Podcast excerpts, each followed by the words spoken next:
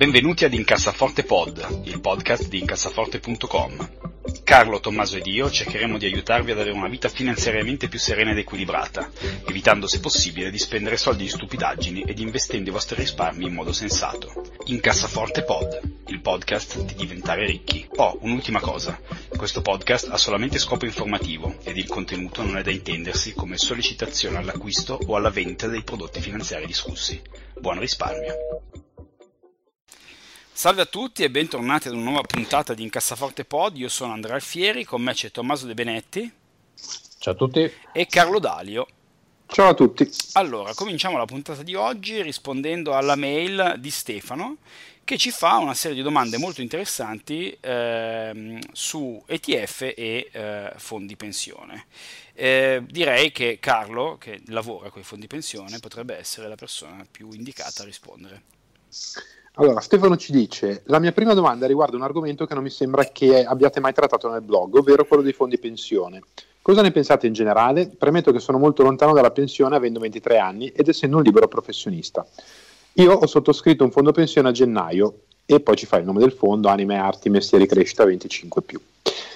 Allora, fondi pensione, eh, cosa possiamo dire? Innanzitutto che sono il migliore investimento che un lavoratore può fare in termini di rendimento. Che cos'è un fondo pensione? Un fondo pensione è una sorta di polizza dove eh, lavoratori ma anche persone che non hanno un reddito, quindi familiari a carico, eh, casalinghe, eccetera, possono accantonare una somma che eh, sarà loro appunto restituita sotto forma di capitale o di rendita nel momento in cui matureranno la pensione IMSS. Qual è il vantaggio del fondo pensione rispetto a tutti gli altri prodotti finanziari di accantonamento? Il fatto che quello che versate nel eh, fondo pensione si può detrarre dalla dichiarazione dei redditi.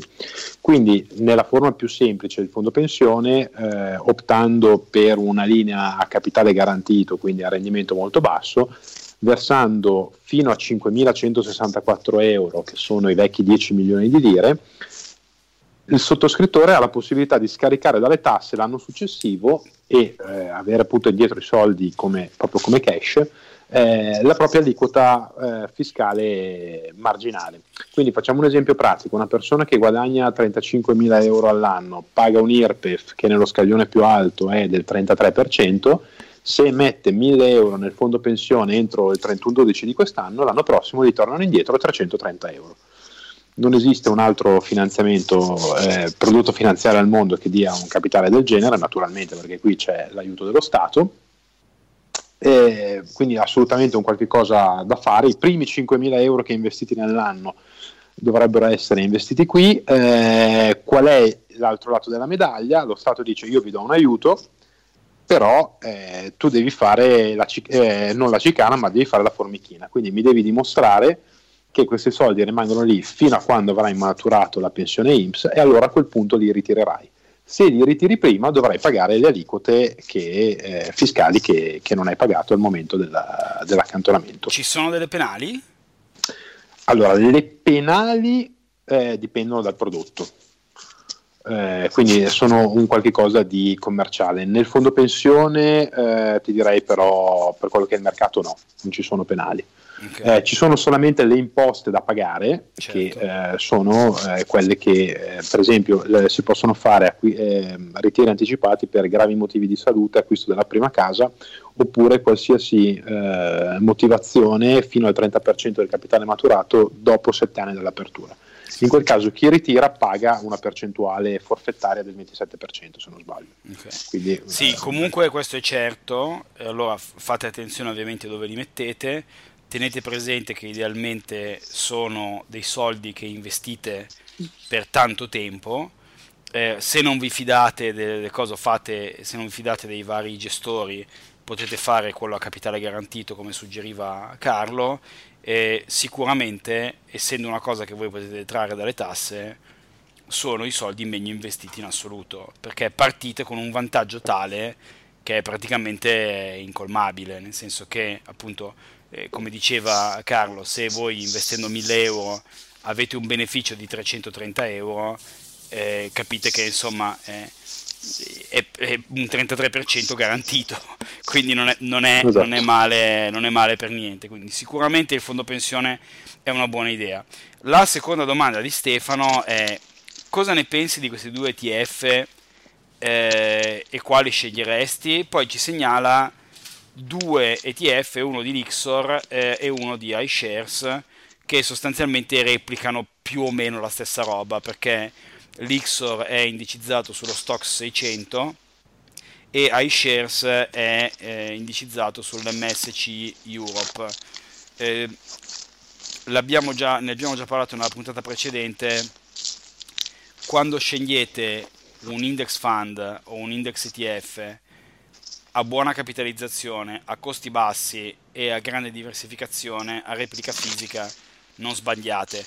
Scegli quello che ti piace di più, che ti sembra più figo il nome. Questa sarebbe la mia, la mia eh, risposta. Eh, visto che noi facciamo, prendiamo i soldi da Vanguard, ti suggerisco che c'è anche un terzo, e anche Vanguard fa la stessa roba. Sono tutti e tre sostanzialmente equivalenti, eh, uno, uno, vale l'altro. Ehm, Tommaso. Sì. Passiamo a te, hai una domanda, mi hanno detto.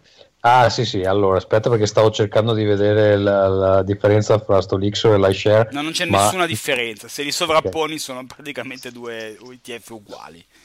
Sì, allora, eh, cosa è successo? Uh, qualche settimana fa, dieci giorni fa, se non mi ricordo il giorno preciso, eh, Ubisoft, grande compagnia francese, eh, una delle più grosse compagnie di videogiochi del mondo con studi in Canada, eh, in Cina, in Francia ovviamente, ne, ce n'è uno anche in Italia, eccetera, ha avuto un crollo verticale, un tracollo verticale del 29% in un giorno. Mm. Così, eh, sull'onda dell'entusiasmo uh, per questa tragedia, è dovuta più che altro al... Um, Uh, credo al non sono nemmeno sicurissimo al, um, insomma, agli scarsi risultati di un titolo su cui puntavano molto il nuovo uh, Tom Clancy Breakpoint credo fosse insomma è stato odiato da tutti um, e Ubisoft ha un po' questa strategia dove tutti i suoi giochi tendono ad assomigliarsi quindi evidentemente buona parte dei giochi in uh, sviluppo condividevano alcuni elementi di questo gioco che ha floppato alla grande quindi hanno deciso adesso questa è una, una supposizione mia in realtà non sono andato a vedere esattamente come l'hanno giustificata questa cosa e sono quasi sicuro che la, la verità non, non, la sapevo mai. Eh, hanno fondamentalmente deciso di rimandare tutte le loro produzioni per il 2020.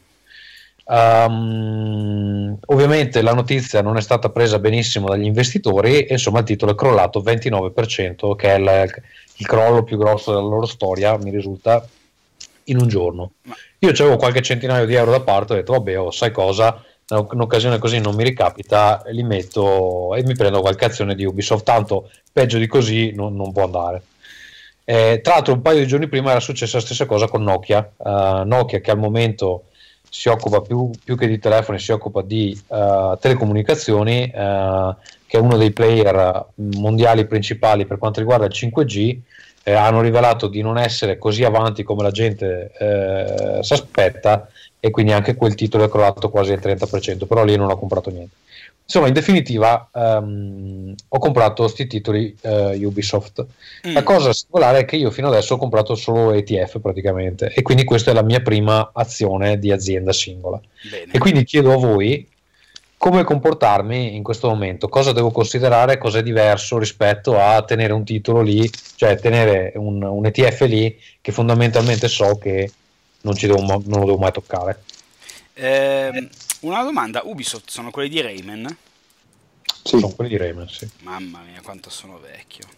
Eh, guarda, io ti direi allora, mh, mm, poi lascio che sia eh, Carlo a rispondere anche dalla parte sua. Io ti dico, eh, investire in, az- in azioni singole non la trovo una cosa di per sé così nefasta. E, mh, mm, L'importante ti direi è che tu non ci abbia investito i fantastiliardi, spero. No, no, c'avevo, guarda, una, una cifra ridicola, eh, avevo poco, poco nel conto, ho detto, beh, metto que- ma era il conto di que- dei soldi che posso sputanarmi. Quindi. Benissimo, ecco, allora, se questa è eh, l'idea, mi sembra un, un ottimo modo di, di, divertirsi, perché comunque per quanto eh, uno secondo me quando investe deve ricordarsi che è difficile battere il mercato e questo e cazzi e mazzi, è anche divertente eh, pensare di essere un po' più intelligente degli altri, perché il momento che uno smette di pensarlo la vita è molto meno interessante. Quindi tu hai un'idea, tu sicuramente hai una carriera eh, che ti sicuramente porta ad avere una conoscenza delle aziende del mondo dei videogiochi molto superiore alla media. E quindi sicuramente conosci quello in cui stai investendo, ok? Ci hai messo pochi soldi, è una scommessa che eh, se andrà male eh, avrai perso pochi soldi, se andrà bene ti aiuterà a sentirti intelligente e, e, e basta. Insomma, io devo, devo dire non, no, non ho opinioni su Ubisoft in particolare. Eh, su come approcciare le cose, eh, ti dico, non farei un dramma se dovessero scendere ancora. Se ci credi tantissimo, magari se scendono ancora di molto, comprane ancora un pochino, sempre eh, voglio dire in quantità molto poco rilevanti. Se per caso dovessero esplodere, quindi raddoppiare di valore da quando le hai comprate e, e ti viene il famoso dubbio cosa faccio, le vendo o le tengo, eh, la mia soluzione di solito è vendi nella metà. Perché così se continuano ad andare su ti sentirai un po' coglione perché ne hai vendute metà, ma ti sentirai un po' intelligente perché ne hai tenute l'altra metà. Se invece poi scendono viceversa, ti sentirai un po' genio perché ne hai venute la metà e ti sentirai un po' coglione perché ne hai tenute l'altra metà. Quindi insomma io ho questo approccio qua molto cauto, molto sereno, eh, non la trovo, non trovo la cosa anatema, ecco, sicuramente non, non esagererei, ecco, se, se, è la tua play money, bene così, insomma. Meglio, meglio investire in Ubisoft che in Beer, ecco Scusa, useresti la famosa tecnica buy and hold per una cosa del genere oppure comunque cercheresti di monitorare i, i mercati in maniera un po' più attiva? Ma no, ma sti cazzi, l'hai comprata, adesso tientela per un po', vedi cosa succede. Sì, sì, sì, secondo me hai fatto bene a comprare, intanto è giusto ogni tanto eh, prima o poi iniziare con un'azione singola, no? perché poi eh, vedrai che è una cosa molto istruttiva soprattutto. Eh, sui consigli che ti ha dato Andrea sono, sono d'accordo sul, eh, sul mediare, eh, comprare con poco, poi mediare o eventualmente vendere la metà se, se esplode. Ehm, le uniche due cose, secondo me, il rischio quando si compra le azioni per la prima volta è sempre quello di guardare solamente i grafici. I grafici, il mercato e il settore. In realtà la domanda che ti devi fare è e con la conoscenza che giustamente hai del settore, come diceva, come diceva anche Andrea, quindi hai fatto bene a comprare un qualche cosa di cui in generale sai un po' di più rispetto al, all'altra materia. È, eh, prova a immaginare di essere Ubisoft e rispondere alla domanda: io azienda adesso come faccio a creare valore per i miei azionisti? Cioè adesso che è successo quello che è successo, quindi i giochi sono stati rimandati l'anno prossimo, dobbiamo reinventarci magari in qualche modo eh, che, che, che, cosa offrire al pubblico, eh, riuscirà eh, Ubisoft con le competenze interne che ha, con i designer che ha, con gli studi di sviluppo che ha, a raddrizzare la barra? Oppure no? Perché se tu sei sicuro o, o, o pensi ragionevolmente che ci possa riuscire, allora il titolo è interessante, può salire. Cioè, non posso immaginare che Ubisoft, Ubisoft vada in bancarotta, c'è un'azienda talmente grande, ha talmente tanti IP, talmente tanto know-how, comunque fa dei giochi belli in generale. Esatto, esatto. esatto. Cioè, non posso immaginare che possa andare molto peggio di così. Insomma. Esatto, se, se, se, se hai fatto questo, se, hai fatto, se fai, come penso che tu abbia fatto, questo ragionamento mentale, eh, l'approccio è quello giusto, perché quello che conta è il metodo, perché poi nessuno può effettivamente sapere cosa succederà. Eh, se domani si scopre che tutti i i team leader di Ubisoft sono dei molestatori eh, sessuali, probabilmente il titolo andrà a zero. No? Eh, quindi l'importante appunto è cercare di, di, guardare al di là dei numerini e, e dei grafici e, e, cercare di capire ecco, sono le una, un'altra domanda. Eh, qualche giorno dopo eh, mi è arrivata anche una notifica di una, una, una, spesa, una spesa che non mi aspettavo è, è, banale però eh, non me l'aspettavo ehm, si chiama Tobin Tax. Mi spiegate che cos'è? è una tassa, è uno 0,0000 per mille su tutte le transazioni finanziarie, l'ha inventata un lungimirante signor Tobin, che se non sbaglio è un francese. Eh... No, infatti mi domandavo, cioè, ma è perché ho comprato un'azienda francese? No, no, no. no. Eh, mm, eh... Poi, poi, sì, no, sì, no, eh. sì, sì, sì, L'hai comprata sì. su Parigi, vero? Sì. Sì, è quotata su Parigi se non sbaglio, Ubisoft. Sì, allora ricordati, quando tu compri azioni, ma, ma anche ETF in realtà, eh, tu sei sottomesso alle leggi eh, locali. Quindi se Ubisoft l'hai comprata in Francia, in Francia c'è la Tobin Tax, che è una tassa dello 0,2% che eh, la Francia impone sulle transazioni, o 0,2 o 0,1, non mi ricordo. Comunque una piccola percentuale che loro impongono su ogni transazione. Eh, è stata introdotta in Francia per scoraggiare la speculazione.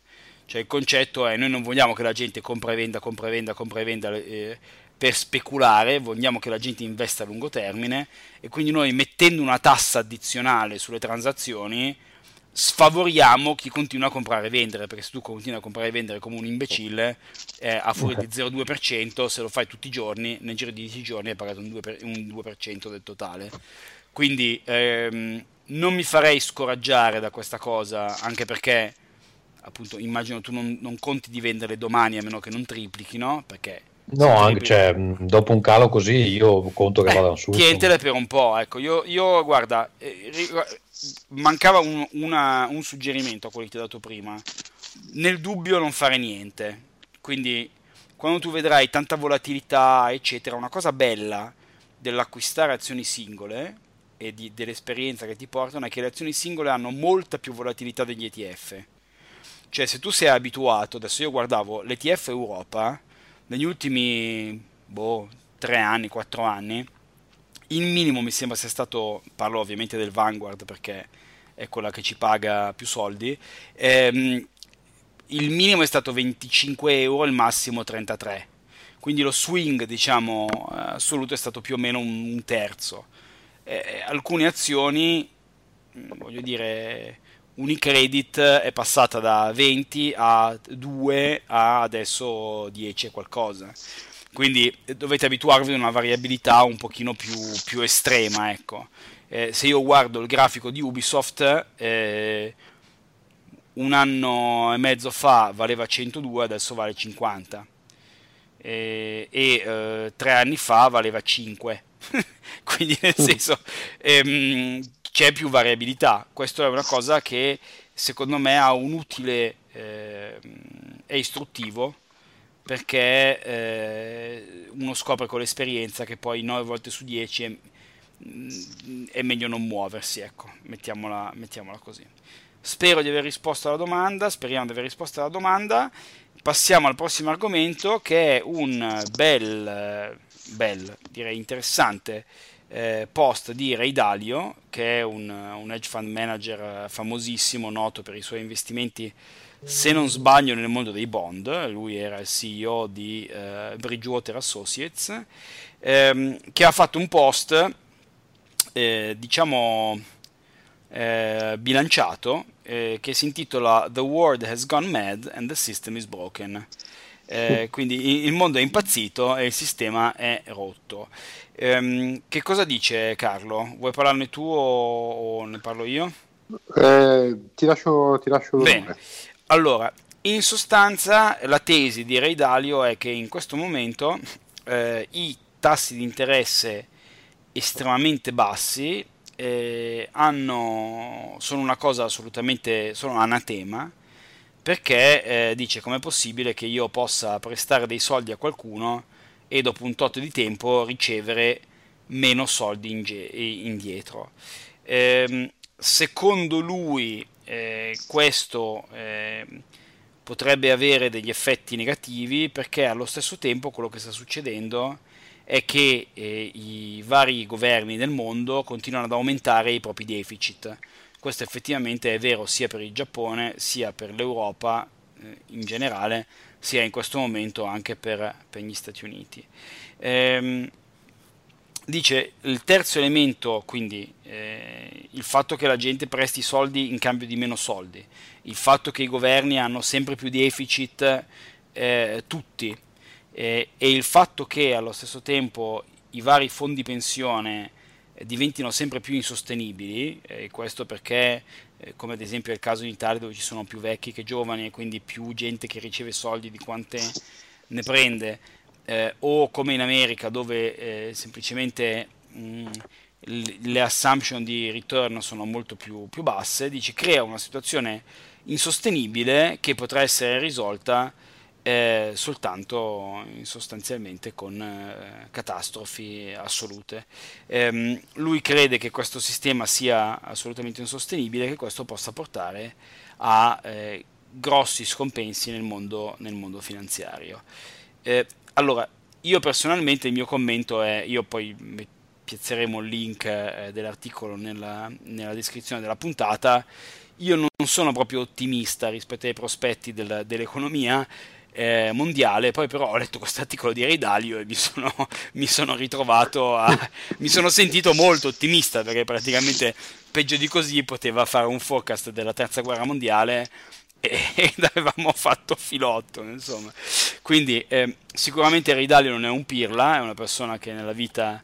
Eh, ha, conosce i mercati e grazie a questo ha guadagnato molti molti soldi eh, ecco, mm, la gente dice che il mondo finirà oramai da tanto tempo, quindi... Ehm, e questo nonostante ciò non accade, non, non, credo che sia per forza doom and gloom. Ecco. Carlo, tu hai un commento in proposito? No, no, eh, sono d'accordo, cioè quello che dice Ray Dalio nell'articolo è, è, molto razionale, cioè sostanzialmente dice chi ha i soldi eh, può avere ancora più soldi eh, anche quando non gli servono e tutto questo gratuitamente o quasi.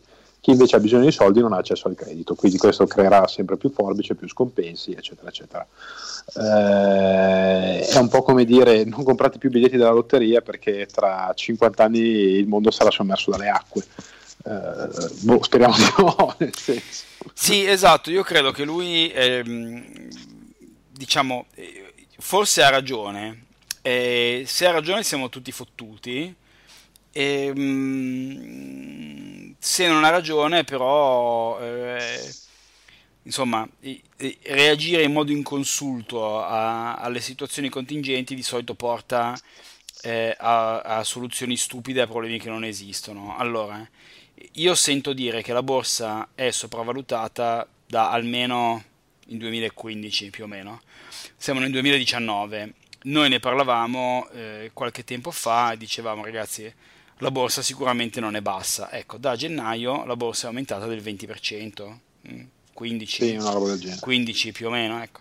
Sì. Quindi se voi aveste stoccato munizioni e oro, in questo momento sareste lì come dei pirla e ad aver perso il 20%. Cioè, è chiaro che uno nei momenti in cui ci sono valutazioni alte, situazioni insostenibili, che sono il primo a dire che non è logico che uno presti dei soldi e gliene torni indietro meno, quindi non sto dicendo che Redalio abbia torto, però eh, poi dipende da come voi reagite alla situazione. diciamo che la, tecnicamente eh, la cosa interessante che, che mette in luce Redaglio è il fatto che non essendoci nessun'altra forma di investimento interessante a parte il mercato azionario, eh, a causa del, dei, dei ritorni negativi dei bond, eccetera, eh, tutti gli investitori continuano a buttare cash eh, eh, sui, mercati, sui, mercati, azionari, quindi questo potrebbe creare effettivamente delle sopravvalutazioni. Eh, però per il resto sono d'accordo con te personalmente. No, ma questo allora la borsa americana è sicuramente altissima e, e, e qualunque persona dotata di buon senso si aspetta rendimenti bassi per i prossimi dieci anni, questo è chiaro. Eh, però un conto è avere aspettative un po' più basse l'altra è chiudersi nel bunker, eh, cioè io sponsorizzo spesso e anche lì non prendo soldi il, il famoso Early Retirement Extreme di uh, Jacob Lund Fisker io sono attivo su, sul forum di questo, eh, di, questo, di questo, gruppo e c'è un tizio che eh, sostanzialmente seguendo più o meno la sostanza degli argomenti di, di Ray Dalio, quindi tutte cose razionali reali e, e, e, che hanno una certa logica, ha deciso di vendere tutto ciò che aveva e di comprare oro. E ora nel, negli, ultimi, negli ultimi 3 giorni, 4 giorni ha perso il 5-6% del, del, suo totale e negli ultimi 6 mesi ha perso il 15-16% che poteva essere il gain che faceva tenendo le, il suo azionario di solito fare movimenti inconsulti con i propri investimenti è una cosa sbagliata. Mantenete un approccio prudente, diversificato, con calma, non fatevi prendere dal panico. Se pensate che eh, le valutazioni siano particolarmente alte, come tra l'altro anche io penso in questo momento, piuttosto mettete da parte un pochino più di cash e siate un po' più prudenti in come investite, ma non fate movimenti inconsulti, non comprate armi e e munizioni perché non, perché non, è così che si rischiate di farvi male perché bisogna avere ragione anche, anche col tempismo ed è molto molto molto molto difficile. Bene passiamo ai consigli della settimana. Tommaso. Allora io non molto in maniera non molto originale vi consiglio di nuovo uh, ne ho parlato spesso ehm, il eh, Recode the Code di Cara Swisher, ma è una puntata particolare che ho sentito oggi. Adesso non so quando andrà in onda questa puntata, comunque è la puntata registrata eh, l'8 novembre con il CEO di Airbnb eh, e co-founder eh, Brian Ceschi, credo si dica. Eh, perché è una puntata molto interessante, nel senso che Airbnb è sicuramente una compagnia eh, particolare, una di quelle che tra l'altro diventerà pubblica, eh, farà la IPO l'anno prossimo e eh, fra tutte quelle che eh, sono, sono, diventate pubbliche di recente è anche quella che viene quotata un po' più alta. Eh, perché comunque a sentire anche il CEO sembra avere un business model Mm, sì, non, non, un business model, ma cioè una, la comprensione della situazione migliore rispetto, rispetto agli altri. Allora, eh, l'incipit del, dell'intervista che la Swisher fa con uh, questo Brian Ceschi um, parte dal fatto che uh, ad Halloween, qualche giorno fa, eh, dei ragazzi hanno preso in affitto una stanza di Airbnb eh, il, l'host gli ha detto ma non fate una festa vero? Loro gli hanno detto no non facciamo una festa. Tre minuti dopo c'erano 100 persone dentro la, l'appartamento. Eh, è scattata una rissa uno ha tirato fuori una pistola sono morti in cinque. Quindi una, una scena non molto, non molto bella in Orlinda, Cal- California. Um, e che ovviamente pone dei problemi abbastanza seri per il modello di business di Airbnb che ha a che fare con intanto avere la sicurezza che se presti la tua casa a qualcuno non te la devastano e poi ovviamente che insomma uno che non si ammazzino persone all'interno e, e poi che non, cioè, che non, ci sia prostituzione, che la gente non si, non si droghi e cose del genere. E, allora, eh, lui come personaggio è molto in gamba nel senso che mh, sicuramente non rifugge da alcuna domanda, al contrario di Zuckerberg che se lo vedete alle, eh, quando gli, gli hanno fatto l'ultima interrogazione. Eh, I'll cioè, get back to you. I'll get back to you. Sì, esatto. E, ehm, e, poi soprattutto c'è una rivelazione che a me era completamente sconosciuta, ovvero che Airbnb sta guardando il mercato de, dei trasporti, che io non la sapevo assolutamente questa cosa. Non, non, so in che declinazione, um, lo accennano brevemente, però insomma può essere un bit di informazione è interessante se, se è una compagnia che seguite. Io uso Airbnb da molti anni e non ho mai avuto un problema, anzi mi sono sempre trovato molto bene, però effettivamente posso capire che ehm, intanto può essere un problema per le città ehm, perché ovviamente scacciano la gente centri, dai centri storici in, uh, per, per sostituire gli appartamenti normali con appartamenti Airbnb e poi anche appunto perché hanno tutte queste problematiche dove non sai mai benissimo chi è che ti affitta l'appartamento, se l'appartamento effettivamente esiste e cosa succede all'interno dell'appartamento. Devo dire che, che a me è sempre andato tutto benissimo, però c'è queste, queste problematiche qua. Basta.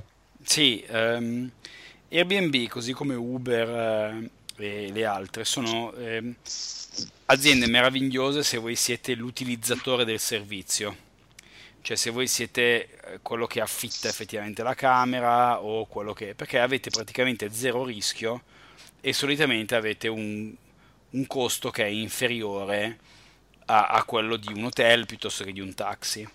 Ehm, quello su cui si reggono eh, queste, queste aziende è il fatto che chi invece fornisce il servizio non sa fare i conti e eh, soffre del eh, stesso bias della famosa eh, Martingale bet- betting strategy. Cioè eh, se voi andate a cercarlo è scritto Martingale betting strategy è quella strategia di eh, diciamo scommesse al, al casino che dice guarda tu punta sul nero 10 dollari. Se perdi puntane 20 sempre sul nero se perdi puntane 40 se perdi puntane 80 se perdi puntane cioè tu raddoppia costantemente perché così almeno cioè, è impossibile che esca 100 volte di fila il nero no? e quindi prima o poi recuperi i tuoi soldi e guadagni la 20 euro ecco questo sembra funzionare sembra un'idea geniale fin tanto che poi uno non sa fare i conti e non capisce che in realtà il valore terminale di questa cosa è zero perché tendenzialmente tu alla fine poi perdi per la legge dei grandi numeri. Alla stessa maniera, quando tu fai, eh, sei tassista di, di, Uber e non conti ad esempio il deprezzamento della tua macchina, sei il, colui quale aff- affitta eh, la propria casa su Airbnb e non tieni conto della possibilità statisticamente irrilevante ma sempre prevista che qualcuno ti distrugga la casa. Chi invece queste cose poi le fa di mestiere, cioè i tassisti e gli hotel, eh, calcolano questa cosa nei, nei, loro costi ed è la ragione per la quale costano poi di più. E dove, dove hanno senso queste aziende è dove ci sono rendite di posizione molto pesanti, cioè in certe città con i taxi, ad esempio in Francia, Parigi, eccetera. Però eh, gli hotel sono business che se voi andate a guardare Hilton, Hyatt, Marriott, eccetera, hanno una bottom line del 2-3%, 4%, insomma. Quindi se fosse un business in cui c'è tanto grasso da togliere, eh, si saprebbe. Eh, quindi quando una camera costa la metà, eh, non, è buona, non è una buona idea secondo me. Comunque grandissima cara Swisher. Carlo, cosa ci consigli tu? Allora, io eh, vi dico, prima del mio consiglio vi dico che eh, se volete, vi do due consigli, vi do uno extra, ho preso l'ispirazione da Andrea, c'è un film con Mark Wahlberg che si chiama The Gambler, è un film del 2014, Bellissimo. dove lui si rovina la vita giocando al raddoppio al blackjack. Questa ve, ve, la dico così come, come nota di colore. Bellissimo, bellissimo film, sì. Eh, la cosa che vi consiglio io invece è un'altra serie tv anche questa settimana ed è la seconda stagione di Jack Ryan su Amazon Prime eh, non c'è niente da inventare, non c'è niente di nuovo. Eh, Jack Ryan ormai è una corazzata. Eh, Krasinski è bravissimo, eh, il cast di supporto è bravissimo. Eh, questa stagione si va in uh, Sud America, classica trama da Tom Clancy, con complotti internazionali che rimbalzano tra 8 continenti e 47 corporation diverse eh, però il cast è bravo, eh, il ritmo è sempre, è sempre, ottimo, si guarda con piacere. Eh, guest star della stagione Numi Rapace, che è sempre una, bravissima, una, un bel vedere, una bravissima attrice eh, nerd tip della serie, a un certo punto uno dei, dei colleghi di Jack Ryan, che è un, uh, un esperto anche di, di, economia nei romanzi di Tom Clancy, gli chiede ma allora mi dai qualche, tip, qualche stock tip per diventare milionario? E lui gli dice ma basta investire in un uh, eh, ETF indice sull'SP500, quindi, quindi così cosa volete? Grandissimo. Numi Rapace cos'è che ha fatto? Eh, beh, è diventata famosa la, con la, eh, Uomini che odiano le donne. The Dragon Taturi. Esatto, Uomini che odiano le donne, quelli lì, tratti dai film, dai romanzi svedesi di, del giallista. No, no, Prometheus, ecco dove... Ah, sì. E Prometheus anche, certo. Eh, sì, sì, sì, mamma mia che palle quel film. Um, io invece vi consiglio un podcast eh, che si chiama The Book of Basketball 2.0 uh, di Bill Simmons. È il sequel, diciamo, uh, filosofico, è il figlio bastardo del Book of Basketball, che è un libro che io ho già consigliato, che è il più bel libro di sport insieme a, a Open mai scritto, secondo me. Eh, che parla di basket ovviamente mentre Open è la biografia di Agassi. Eh, questa è una serie di eh, podcast di un, veramente un, un, una nuova idea, nel senso che non sono podcast pensati per essere fruiti in the moment, ma eh, che possono esistere per sempre. Sono usciti i primi quattro, le prime quattro puntate. Eh, bello, ben fatto come al solito, come tutte le cose, come tutti i podcast che fa Bill Simmons. Eh, Bill Simmons è stato uno dei primi giornalisti mondiali a buttarsi sul medium del podcast. Lui ha un podcast da penso almeno 7-8 anni.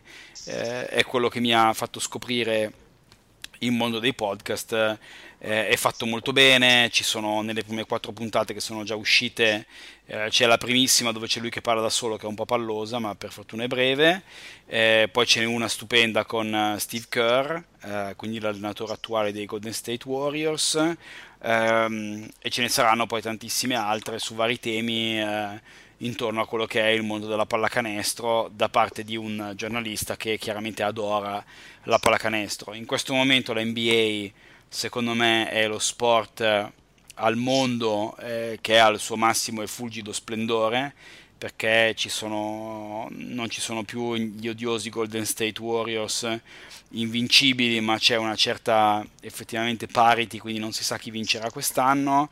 Ci sono tanti atleti vendibili ci sono pochi scandali è un bello sport è, è un bel mondo è ben fatto eh, Bill Simmons è bravissimo è anche simpatico eh, scusate se lo dico ogni puntata, ma è anche in inglese, quindi vi imparate a, ad ascoltare un pochino eh, l'inglese, cosa che non guasta mai, soprattutto in Italia dove abbiamo purtroppo mediamente un livello di inglese che tende ad essere un po' sotto la media mondiale. Eh, ascoltatelo, The Book of Basketball 2.0, lo trovate su eh, iTunes, su, su, su, Spotify, un po' ovunque e anche su Vanguard Podcast eh, che è il nostro mh, mm, sponsor della settimana.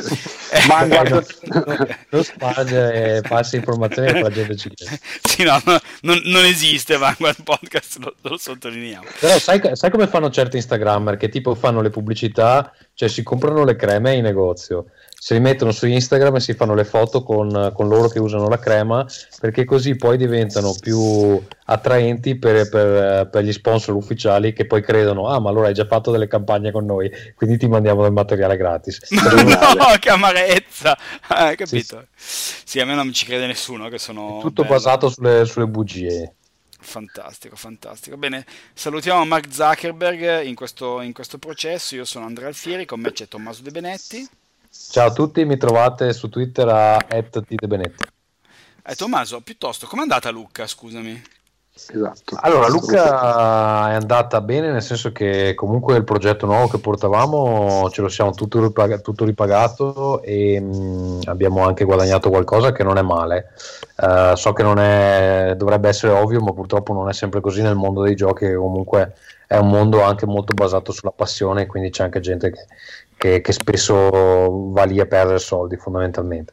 E quest'anno è il primo anno in effetti dove riusciamo a fare una roba che cioè, ci torna tutto e ci, ci, ci guadagniamo anche, quindi, quindi quello son, di quello sono contento. Ecco, ha piovuto tutti i giorni, che è, la, è il secondo anno di fila, e pioveva veramente forte, talmente forte che a un certo punto dovevamo spostare delle scatole. Eh, di materiale che la gente aveva preordinato eccetera e non siamo riusciti a farlo perché pioveva troppo e quindi si rovinavano e mm, quindi siamo un po' in ritardo con le spedizioni, sono finite oggi, dovevano finire qualche giorno fa. Uh, però a parte quello per noi è andata bene, però veramente cioè, quello lì non è un festival che puoi gestire con la pioggia, hanno venduto se non sbaglio 250.000 biglietti, cioè immaginati una città piena zeppa di gente dove comunque gli unici posti dove puoi ripararti dalla pioggia sono i tendoni. E, e, e ci stanno boh, un decimo delle persone che c'erano a Lucca. Quindi insomma sì, forse devono considerare di spostarla da novembre, ma ormai mi pare di aver capito che abbiamo riempito tutto l'anno, quindi è anche difficile da questo punto andare a, spostarla. Beh, beh, beh, bello così però, insomma, mi piace, mi fa molto piacere che queste cose funzionino bene. Eh, in fondo, no, per, per, per, voi, devo dire, io vedo, vedo da, da persona che non consuma board games, vedo la passione che voi ci mettete, insomma, sono contento che voi riusciate ad andare in pari ancora Sì, anch'io, anch'io. È giusto, è bello, è bello così, insomma. Poi Tommaso tu ci pagherai la 50 euro pattuita, ovviamente. eh, ah, Tommaso l'anno prossimo presenterà un nuovo gioco di ruolo e fare i soldi con Vanguard. Sì, tra l'altro, dire... Tra l'altro quest'anno vi dirò ragazzi, probabilmente apriremo azienda in Italia e quindi nel momento in cui mi arriva la burocrazia italiana vi, vi racconterò delle, delle, belle cose. No, ma perché vuoi fare questo? Faremo una serie speciale di podcast su questa sì, cosa. Sì, sì. Va bene, va bene. Dunque salutiamo, eh, salutiamo quindi Tommaso De Benetti. Ciao a tutti. Salutiamo Carlo Dalio. Ciao a tutti. Io sono Andrea Vanguard e ciao a tutti. ciao. Ciao.